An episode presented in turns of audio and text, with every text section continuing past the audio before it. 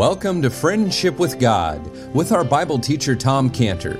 Today's message and previous messages can be listened to or downloaded for free at friendshipwithgod.org. Friendshipwithgod.org. You can also obtain free resources from Tom Cantor and view our online bookstore at friendshipwithgod.org or call us at 800 247 3051. 800 247 3051. Tom Cantor also has a daily devotional verse that comes out each day by email and on Facebook. To receive this small daily devotional verse that Tom Cantor puts out, you can sign up at friendshipwithgod.org, friendshipwithgod.org, or find Tom Cantor on Facebook by searching for Tom Cantor and Friendship with God. Now, here is our Bible teacher, Tom Cantor. Hey, kids, you got your sports uniforms? Come on, we got a big game today. And, and all that robs or assails a person from keeping what was received in church. When the Word of God is not guarded in the heart, then the devil gets fat. He gets fat. Why does he get fat? Because it says in Matthew 13, 19, Matthew 13, 19, when anyone heareth the word of the kingdom and understandeth it not, then cometh the wicked one and catcheth away that which was sown in his heart. This is he which received seed by the wayside. So, nothing wrong with football games, nothing wrong with parties and sports, but this is why God calls us to do a little fasting on Sundays so that we don't we, we can keep and guard what we've got. He says in Isaiah 58, 13, Isaiah 58, 13, if thou turn away thy foot from the Sabbath, from doing thy pleasure on my holy day, and call the Sabbath a delight holy of the Lord, honorable. Thou shalt honor him, not doing thine own ways, nor speaking thine own, nor finding thine own pleasure, nor speaking thine own words. Then shalt thou delight thyself in the Lord, and I'll cause thee to ride upon the high places of the earth.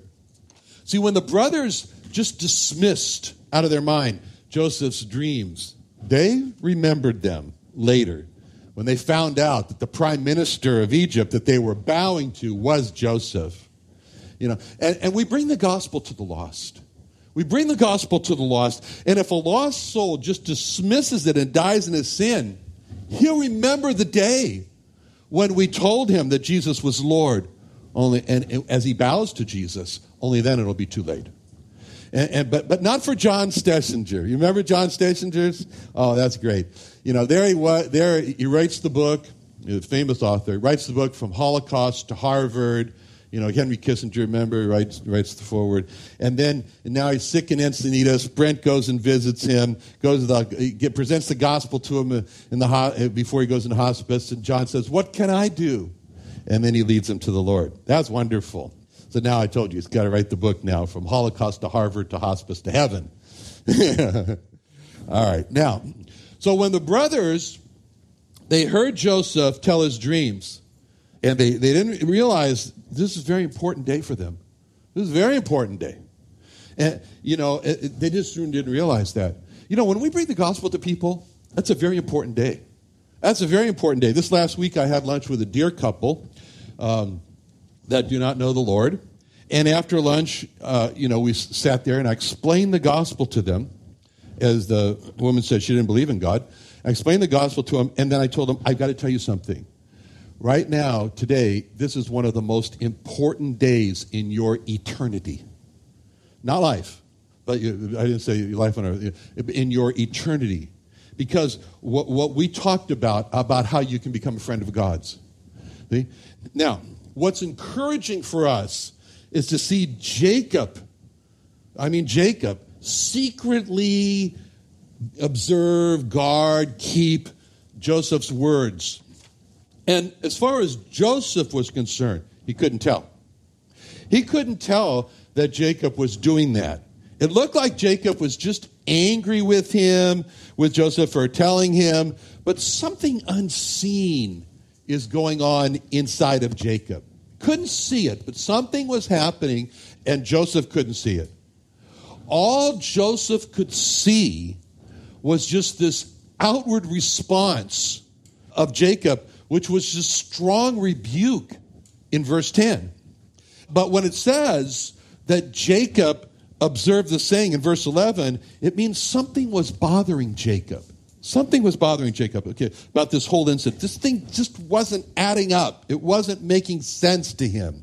Because the brothers, you know what they were thinking? They're thinking, ah, Joseph, here he is.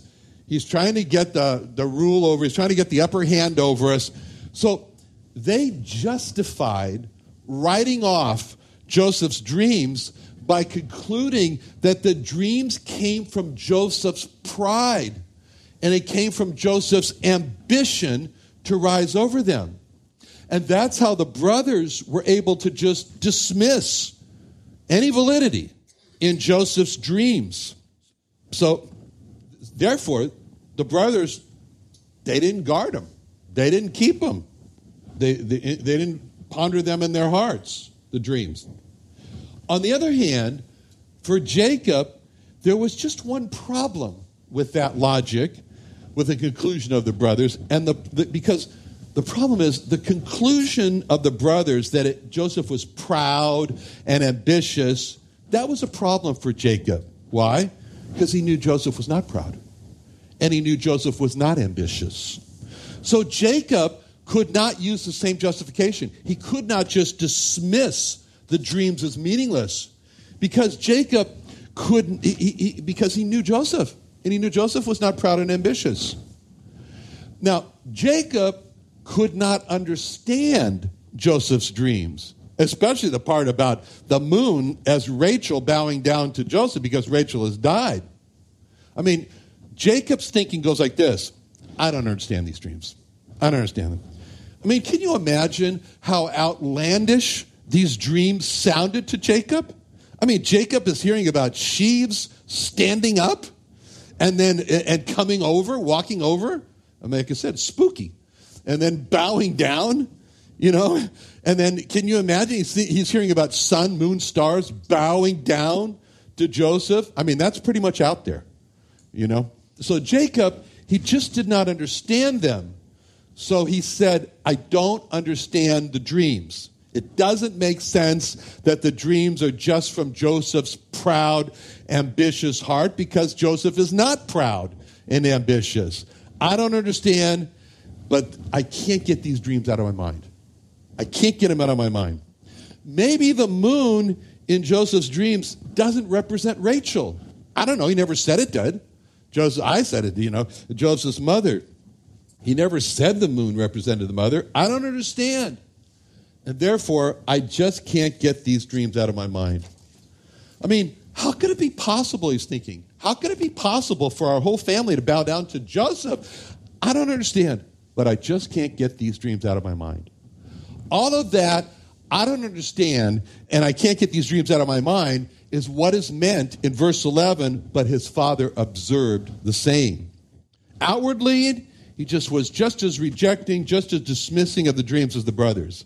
The brothers and Jacob there make a perfect picture of the effect that the Word of God has on people that we witness to. You know, we bring the gospel to people, and what we see, for the most part, is the same picture of the brothers and Jacob. Both have the same response of rejection and dismissal. I don't think we realize how outlandish and hard to understand the gospel is to the lost. I mean, what are we saying? God coming from heaven to die for our sins? I mean, that's pretty much out there.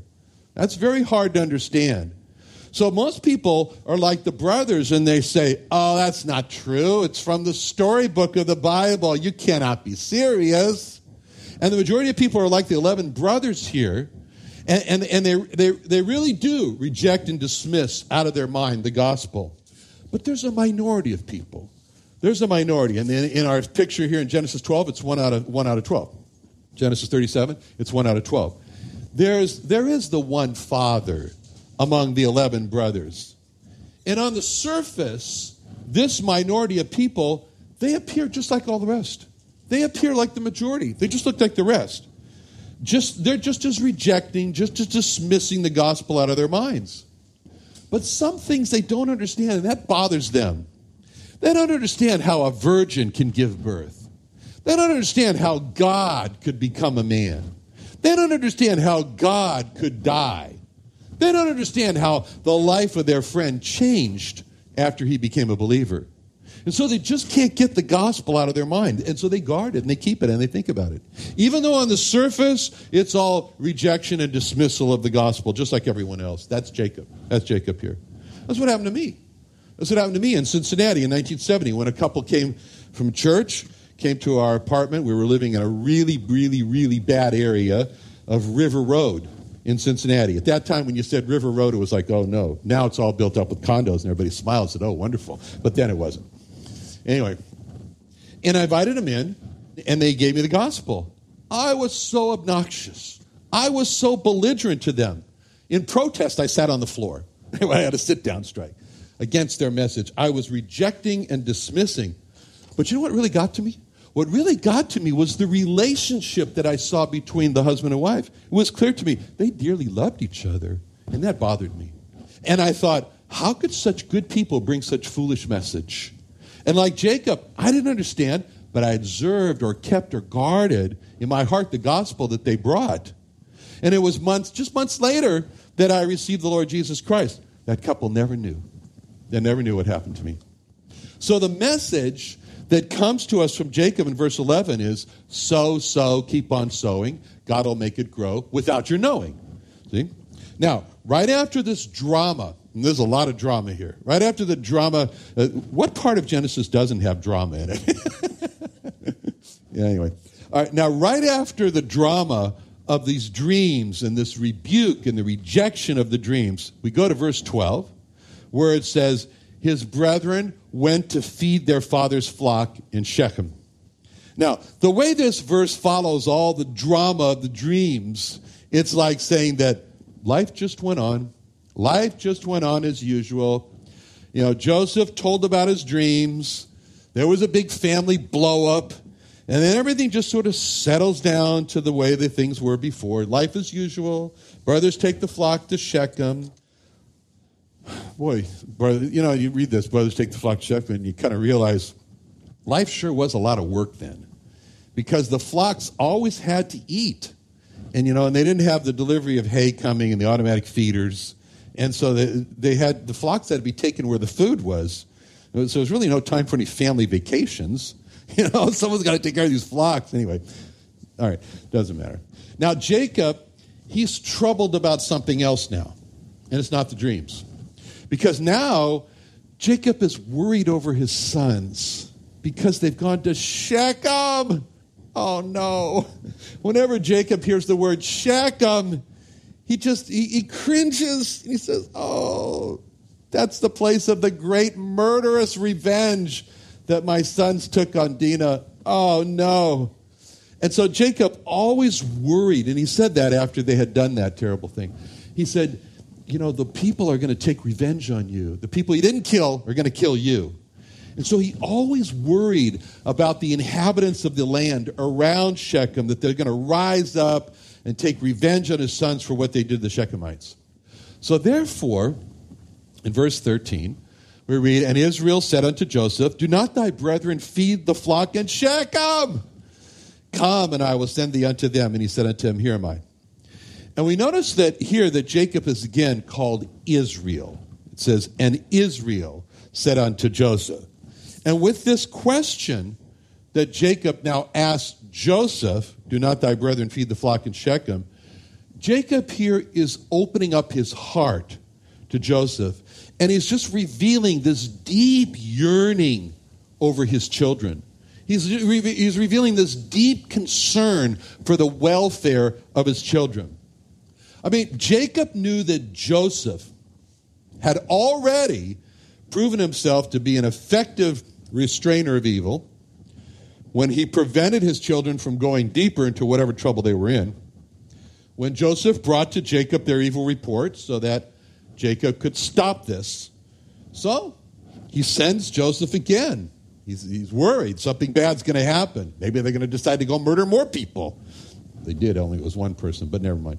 And, and so he, he, he says, I'm going to send Joseph there to tell me and to stop this. When we see this, when we see Jacob with this concern, when we see Jacob we see God the Father. When we see Joseph, we see God the Son, the Lord Jesus Christ. When we see Jacob revealing his deep yearning for his children that are prone to get into trouble, we see the deep yearning of God the Father for man, for us that are prone to get into trouble, and in particular for Israel, the Jewish people. And when we see in Jacob the love, the love that yearns for the children's welfare, welfare and how Jacob revealed this yearning love to Joseph and then sent Joseph, then we see a clear picture of what the Lord Jesus Christ described in John 3:16 when he said, "For God so loved the world that he gave his only begotten son that whosoever believeth in him should not perish but have everlasting life." You know what Jacob could have said? He could have said these words, "I so love my children that I'm sending you my son to them that they should not perish." And that's what the Lord Jesus Christ is saying in John 3:16 there. God the Father so loved the world, he sent his son to them so that they shouldn't perish but have everlasting life. It's from this heart of this deep concern that drives Jacob the father to send Joseph the son to keep the children from danger. And it was from a heart of deep concern that drove God the Father to send God the Son to keep the children from danger. Now, notice how in verse 13 he calls on Joseph to see the sons he was being sent to as thy brethren. Thy brethren. You know, in essence, he's saying, they may be jealous over you, son, but they're still your brothers. They may envy you, they're still your brothers. They may hate you, they're still your brothers, and I'm sending you to your brothers. It's just like the Lord Jesus. Just like the Lord Jesus when he came to earth. He came to his own Jewish people. John 1 11 makes it very clear. He came into his own, his own received him not. And if when Joseph was looking for his brothers, someone told him, Well, go to another people instead, Joseph could have replied the exact same words of the Lord Jesus when he said in Matthew 15 24, Matthew 15 24, but he answered and said to them, I am not sent, but unto the lost sheep of the house of Israel. Now, now we see next what Jacob says to Joseph in verse 13 Come, and I will send thee unto them. See, when Jacob says to Joseph for him first to come to Jacob, and then he's going to send him, this shows a wonderful scene between Jacob and Joseph. I mean, there was a special love between Jacob and Joseph that, frankly speaking, Jacob didn't have with, the rest, with his other sons. There was a special loyalty that Joseph had for Jacob, and that special loyalty was just absent in the other sons, in the other brothers. And now Jacob and Joseph are alone.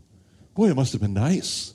You know, the tension's gone, the hatred's gone, the strife is gone, the envy's gone, the jealousy's gone, and all the brothers, they're gone. And now it's just Jacob and Joseph. And I mean, wow, what a relief.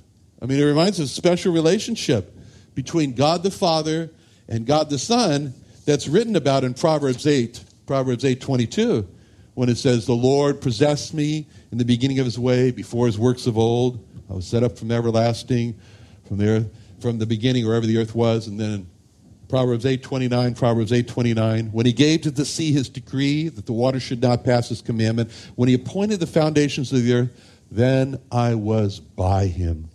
As one brought up with him. And I was daily his delight, rejoicing always before him. See, that was the picture of God the Son and God the Father. Well, that's the way it was with the father Jacob and the son Joseph. They were, they were really together when the brothers were gone. It was daily each other's delight, happy time. And that's the way it was between God the Father and God the Son. But then a deep concern comes into the heart of Jacob for his children. And he wants to send Joseph. It's going to hurt him. He loves being with Joseph. It's going to hurt him, but he sends him. And Joseph doesn't say to him, What? The, fi- the home's finally at peace. We finally got shalom in the home. and we're having such a wonderful time together without them. Why do you want to spoil it by sending me to them? Why don't you just forget them? They only bring you trouble. No. Joseph loved Jacob too much for that. And when Joseph saw how much Jacob was troubled by the waywardness of his sons and the care, then Joseph adopts that. Joseph adopts that love and concern for his brothers that his father had for them. And that's the way it was with God the Father. And the, he has a deep concern, was in his heart, was in the heart of God the Father for lost man, and he wants to send God the Son to him. And like Joseph, God the Son doesn't say, Heaven's so wonderful for us here, don't you see? Why do you want to spoil it by sending me to them? Why don't you just forget them? They only bring you trouble. No. The Lord Jesus loves the Father. He was troubled just as much as the Father was by their waywardness of lost man. And so the Lord Jesus is willing to be sent from heaven to earth to rescue lost man that God so loved. John 3:16. So when we read in verse 13, come and I'll send thee unto them, when we read that, come and I'll send thee unto uh, them, you can write right by that those words in your Bible, right out of the bosom. Right out of the bosom. Because Joseph was sent right out of the bosom of Jacob. He was sent from the heart of Jacob, just as the Lord Jesus said in John 1:18. John 1:18. No man has seen God at any time. The only begotten, which is in the bosom of the Father, he hath declared him. You know, like the hymn goes. Oh, Jesus, blessed Redeemer, sent from the heart of God. Okay. That's who the Lord Jesus is, sent from the heart of God. And that's who Joseph was, sent from the heart of Jacob. And when the brothers saw Joseph, they saw the son that was sent from the heart of Jacob. And how was the Lord Jesus received when he was sent from the heart of God? He was crucified. And how was Joseph received when he was sent from the heart of Jacob? Who was cast into a pit to die, die a slow death. Now, we see here Joseph's response to the father's desire to send him in verse 13. And he said to him, Here am I. So when Joseph heard his father say he wanted to send him to his brothers, you know, we don't see anything like, oh, wait a minute, that's dangerous. You know, last time I was with them feeding sheep and brought you this evil report, I got into a lot of trouble. That started all this hatred against me. And now eh, eh, they won't even say shalom to me. But in Joseph's response, none of that.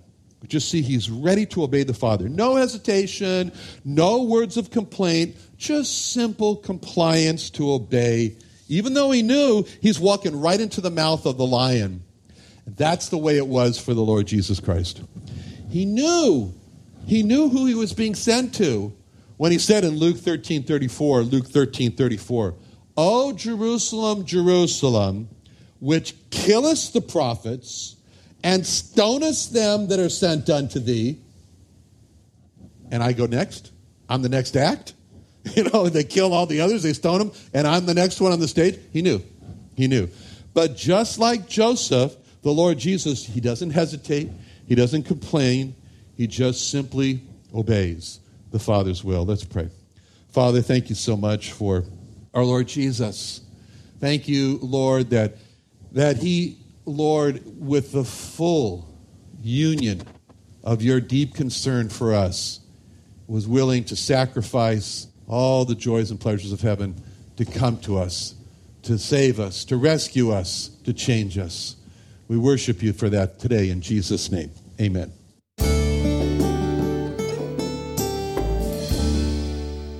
Another wonderful day studying the Bible with our Bible teacher Tom Cantor here on Friendship with God.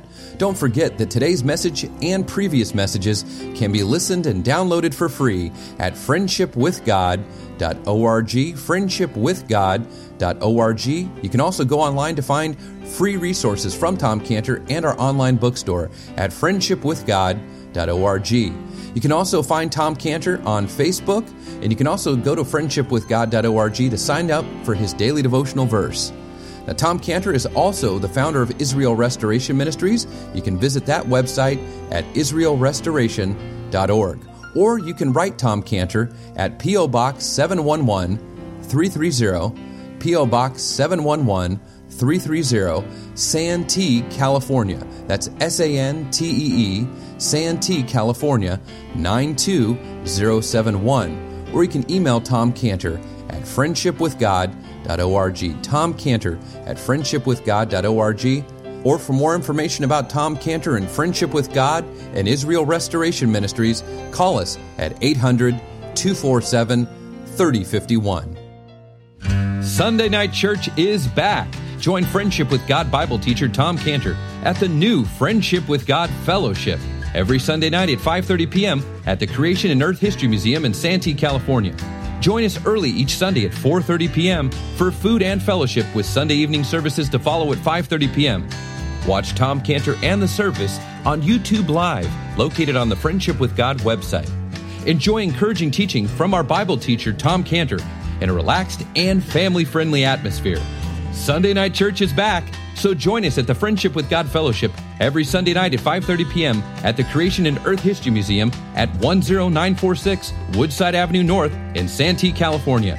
For more information, call us at 800-247-3051, 1-800-247-3051, or visit friendshipwithgod.org. That's friendshipwithgod.org for the Friendship with God Fellowship.